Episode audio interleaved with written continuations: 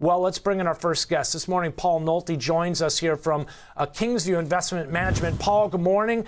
I'd like to begin with the British pound and what we're seeing here this morning, back to pre-tax cut levels, that mini budget that was announced, back to those levels after the Bank of England this week stepped up to ensure financial stability.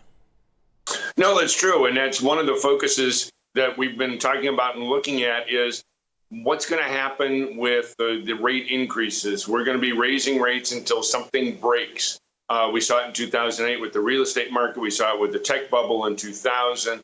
We're seeing it today, and it's playing out in the currency market. That's why when you take a look at the charts and you look at that dollar index, the dollar index is really driving the markets through the interest rate environment and then filtering through to the equity side. So even this morning, we see the dollar strengthen from about 4 o'clock in the morning to this moment. And we saw the indices come off of their highs in the overnight session. So it is very much a strong dollar. And that is coming through by Fed speakers. And what is our interest rate policy? To this point, you highlighted, we've got 3 or 4 speakers coming up today. Mm-hmm. All week long, all of the Fed speakers, save for really the one here in Chicago, is talking about still higher interest rates. And so that pressure is on, and it's being it's showing up in the international markets. And you're right. The first place we're seeing it right now is in Britain. Yeah, and we just looked at the daily chart. If we could actually pull this back up again here, because it was a volatile week for the pound, to say the least. Now, well off the lows at 103.92, currently trading right now 110.38. They got up to the 112 handle, but you can see a couple big days of the downside were reversed in a significant fashion. That's what we were kind of looking at this week as far as what's next, Paul, as this unfolds, a dynamic, fluid environment, to say the least. One needs to stay on top of this, right? And there's multiple areas to stay on top of, but how can we gauge at this point if the action on behalf of central bankers is helping or hurting? Because in many ways, this raises as many questions as it answered. And, well, I look at the currency, the price here, the chart. I mean, I guess the snap back, in many ways, one could argue that it is hurting. We were kind of debating this yesterday in terms of whether it would or wouldn't. Is price activity king still? Should we be looking to the pound to determine that? I think so. I think, again, looking at the pound is right now at least the canary in the coal mine. Okay. Look at the DXY, look at the U.S. dollar. Again, taking a look at just a simple trend line. I mean, we've seen it go almost parabolic here over the last 2-3 months or so. We'd like to see it come down about 10% or so, and that would get it to its long-term trend line. That's not, I don't think, in the cards because of what the Fed policy is right now.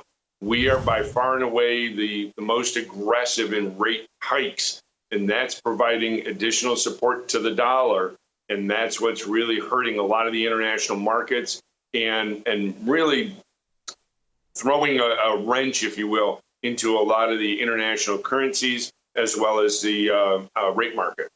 Paul, how much of this is a confidence issue? I mean, you've got a very unusual circumstance playing out here, right? I've equated it to teaching my son to drive. His left foot was on the brake pedal, his right foot was on the gas. He didn't understand why he should only use one foot, and we've got a similar situation, right? You've got central bankers ultimately putting their foot to slow things down and tap the brakes, while you've got lawmakers here in the U.S. and in England, for that matter, ultimately accelerating things. Now, I guess nothing's written in stone here, right? So kind of speaking to that dynamic situation, but ultimately, do we run into a possible confidence issue here?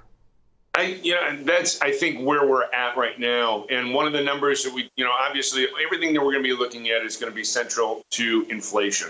We're going to get the employment numbers. It's going to be interesting. It's going to be important. The weekly jobless claims still mm-hmm. show that the labor market is strong, mm-hmm. but it's all about inflation numbers. The PCE numbers have rolled over a little bit. We've seen commodity prices in general come down. We may be past peak inflation. It's a matter now of how much do they come down.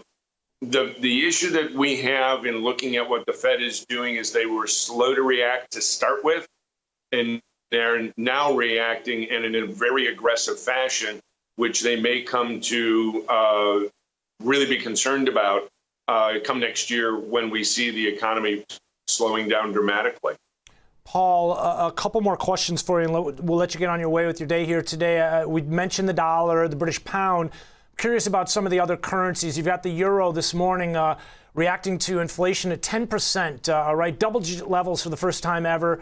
You've got, the New Zealand dollar, the Aussie dollar, the Canadian. I mean, you could throw a dart and hit a currency that's been into new-year lows or new decade lows in many instances. What are some of the other currencies aside from the pound and the dollar that you're watching? Really, the euro is the other big currency that we're keeping an eye on because of the interaction between Russia and the Eurozone with natural gas. And that, again, is playing out in the currency market. So the euro is really a big focus for us. We're at parity, slightly below parity. That is going to be a key going forward. Again, very large trading partner for the U.S. as well. And then some of the activity that's coming out of China as well. Not so much in the currency, but just keeping an eye in general what's happening in China because they are so key to the emerging market realm.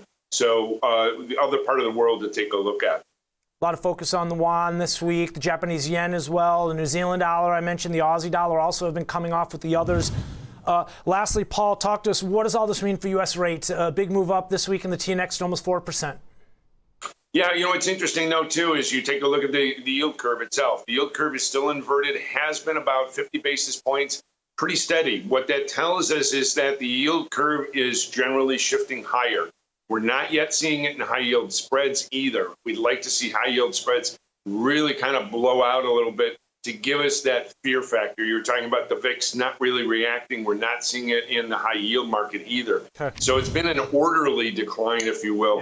Yeah. We still see rates higher. The Fed is talking up interest rates. And until we start to see the Fed hit the brake a little bit, I think we're seeing much higher interest rates. I think you hit the nail on the head there. It has been an orderly decline. We've seen that in terms of the VIX. That was one of the things I pointed out before we brought you in as far as divergence that's playing out. The ES, the Dow to new lows for the year. The VIX well off those highs from March. We've, again, still have the May highs to take out here as well. Ultimately, the June highs as well. Paul, appreciate you joining us and sharing part of your Friday morning with us. A busy morning at that into the end of the week. Paul Nolte, the Senior Vice President of Kingsview Wealth Management.